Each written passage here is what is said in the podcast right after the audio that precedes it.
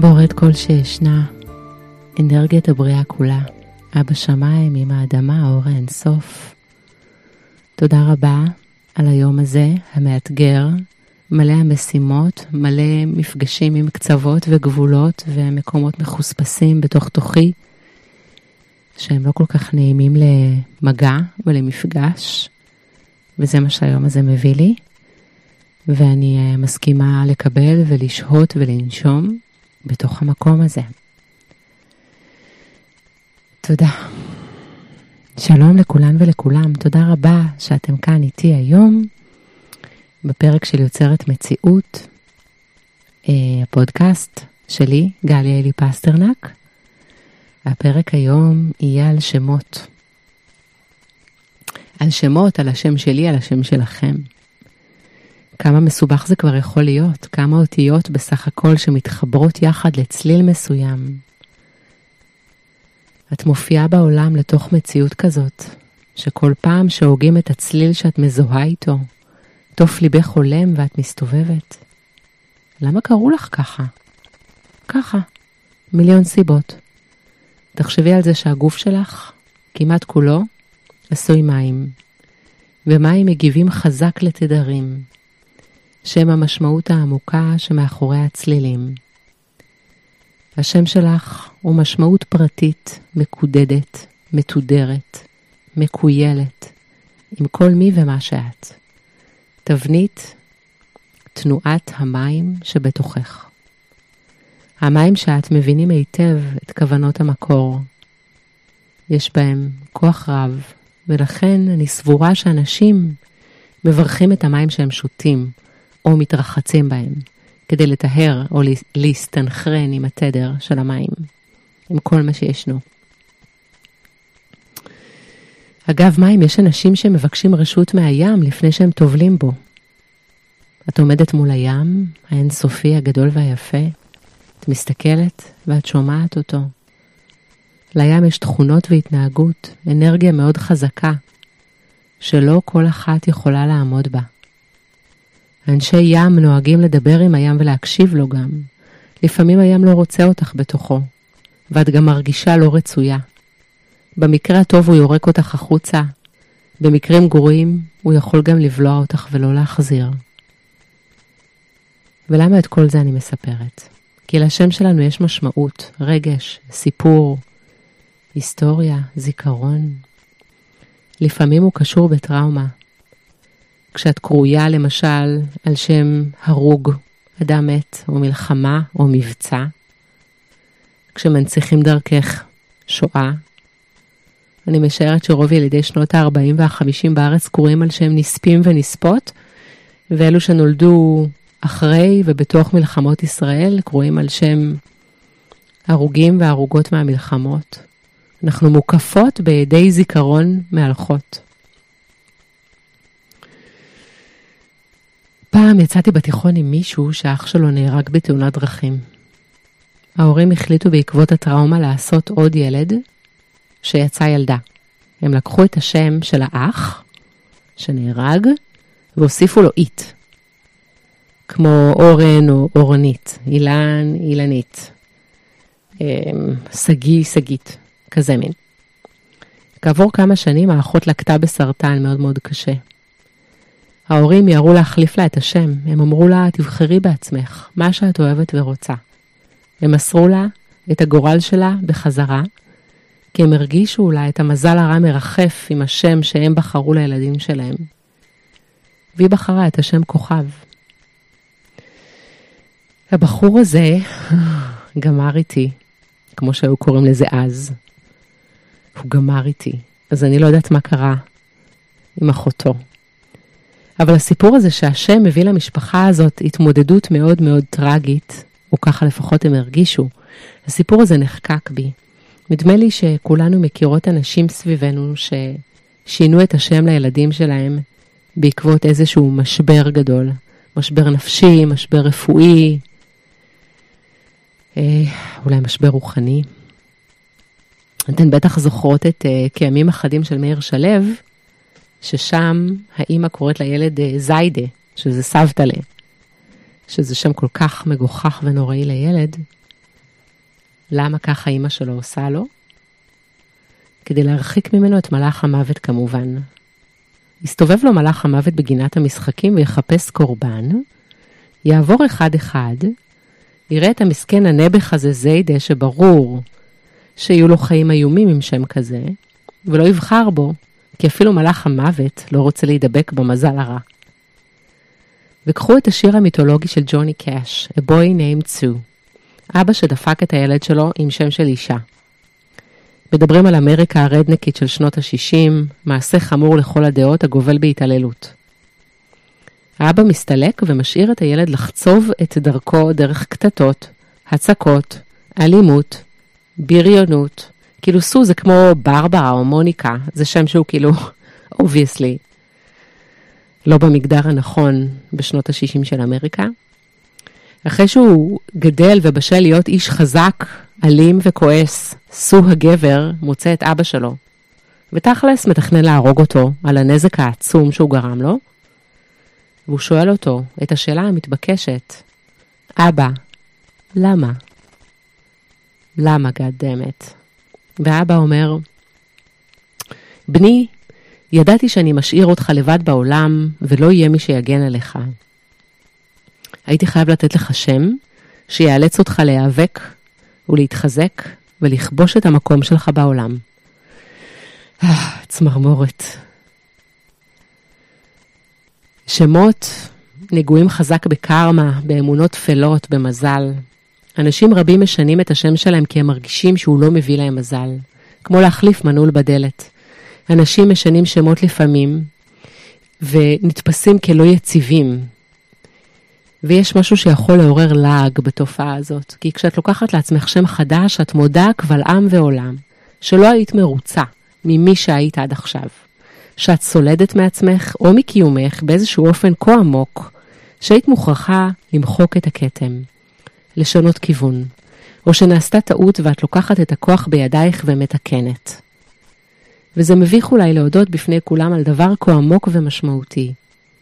כי מה זה עניינו של העולם? אבל מה לעשות, זה בחוץ. הרי כולם צריכים לדעת איך קוראים לך כדי לקרוא לך, לא?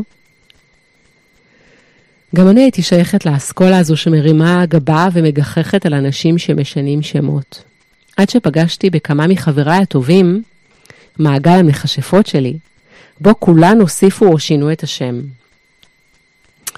רבות דובר שם על אותו איש, אדם רציני ובקיא בקבלה, באסטרולוגיה ובעוד תורות ושיטות שחקר ופיתח. ואליו הלכו חבריי ועוד הרבה אחרים כדי לבדוק האם השם שלהם טוב להם. מה זה אומר? האם השם טוב לך? שהוא בודק לך את תאריך הלידה, את השם שלך, את השם של אימא שלך, עושה הצלבות וחישובים דרך כל מיני מפות, ואומר לך האם השם הזה נכון לך. זה לא משנה אם את אוהבת אותו או לא אוהבת אותו. והאם בעצם עם השם הזה את תוכלי להגשים את עצמך במלואך, במלוא הכוח, העוצמה והעוז. האם תהיי ווינרית והדלתות תיפתחנה עבורך? באיזשהו רגע, על אף הביקורתיות שלי כלפי כל העניין, מצאתי את עצמי נוסעת לרמת גן, לרחוב אבא הלל, אל המומחה. הרגשתי שאני מוכנה לבדוק ואפילו להוסיף אם צריך. ובאמת, היה צריך. זה הרגע שבו אתם תחייכו לעצמכם ותאמרו, נו מה, ביזנס זה ביזנס. האיש מתפרנס ממצוקות של אנשים. אבל שימו לב שאתם לא אמרתם כלום, זאת אני, שאמרתי את החששות שהם מוטבעים בי. שלאנשים מהסוג שלי לועגים. ותכף אני אומר כמה מילים על החשיבות העצמית שאנחנו לוקות בה, ושכל יום הוא יום טוב להכניס בה איזה סדק, לרדת אל העם וללמוד ענווה ודרך ארץ. כשהשם שלך מוכר בחוגים מסוימים, אם את באה בין קהלים שונים, או בנית קריירה שהשם שלך משחק בתפקיד, ואצל רוב היוצרים העצמאיים זה חלק גדול מהזהות.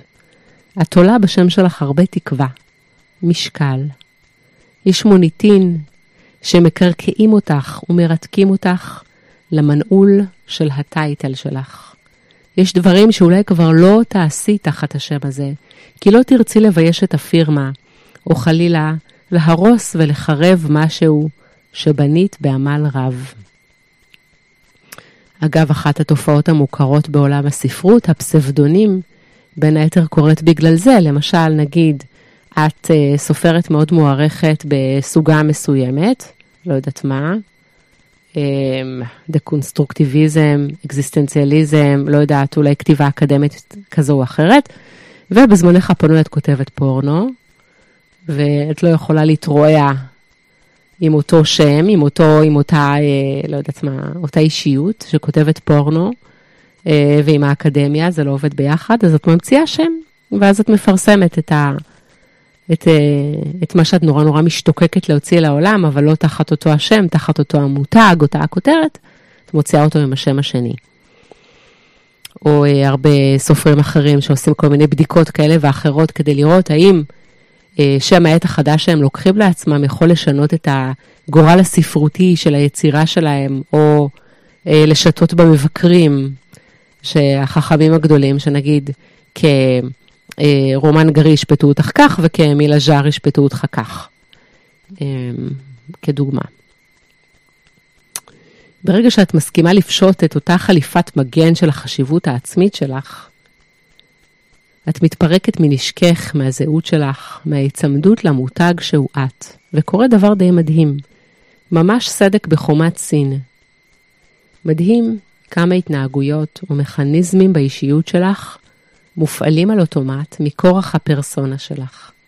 האופן בו את מתקשרת, נראית, בוחרת בחירות, פתאום כשנלקח ממך המעטה הזה, הכסות הזו, את חופשייה לשנות, לבחור אחרת, להפתיע את עצמך ואת כולם. כשאת משנה את השם שלך ומוסיפה לו תוספות, זה מהדהד גם הלאה. זו חירות שאת לוקחת לעצמך ומנכיחה דפוס פעולה אחר, שבירת כיוון, התנסות חדשה. זה חופש שמביא לרטיטה ברמה העמוקה ביותר. עבורי לפחות, זה היה הרווח הגדול מהוספת השם. פתאום התחלתי לבקש מאנשים שיקראו לי בשמי החדש, גליה הילי. ביקשתי מאנשים לטרוח למעני, לפני שהם אומרים אוטומטית את השם שלי, לעצור שנייה, להיזכר ולהוסיף. זה דורש מאמץ, וזה מרגיש לפעמים מביך ומלאכותי, טרחני ומוזר, אבל זה השם השלם שלי. השם שמוציא אותי מאזור הנוחות ומאפשר לי לבחור שוב ושוב בתנאים החדשים לחיים שלי, שמפרק אותי מכל האוטומטים של התגובה והפעולה. אני לומדת לבקש לעצמי דברים שונים, להרשות לעצמי, להעז. מה מקומנו בעולם חסר נוחות? בספרי התפתחות עצמית אומרים שנוחות מביאה לסטגנציה. אם את בשלב בו את רוצה לפרוץ ולשנות ולסלול דרכים, שימי את עצמך באזורי מחיה, הוויה ופעולה כאלו. זה מאוד מרגיז ומטריד, אבל זה גם משאיר את התגובתיות שלך ערנית, ממששת דופק. כמה שיותר תתרגלי לשהות שם, יותר טוב.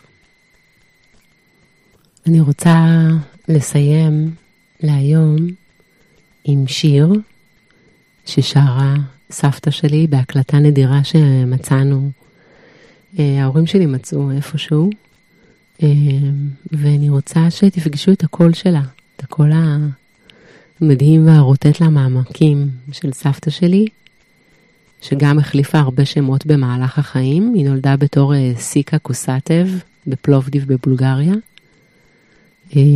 אחר כך היא עלתה לארץ והחליפה את השם שלה לרחל. וזה הפך להיות שלי, רשלי שלי. בעצם אה, אני הכרתי אותה תמיד בתור מאמה שלי, שזה האימא של אימא שלי. אמ, ואני אשמח שתקשיבו לשיר, ושם נסיים. תודה, ולהתראות.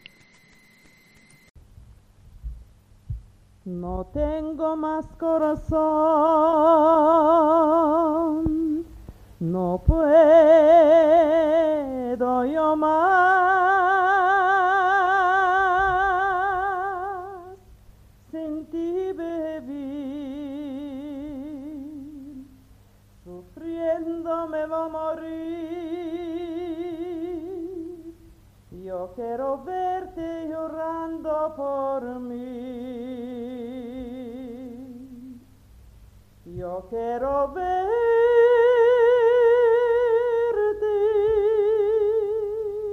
llorando por mí. Yo quiero verte llorando por mí. Una paloma triste de la mañana,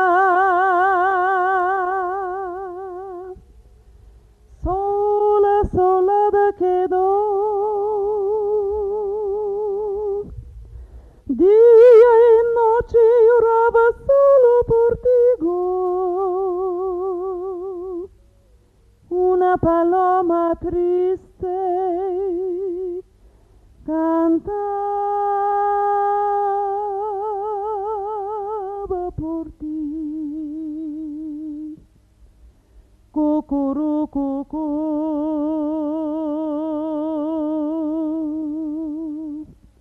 cantar.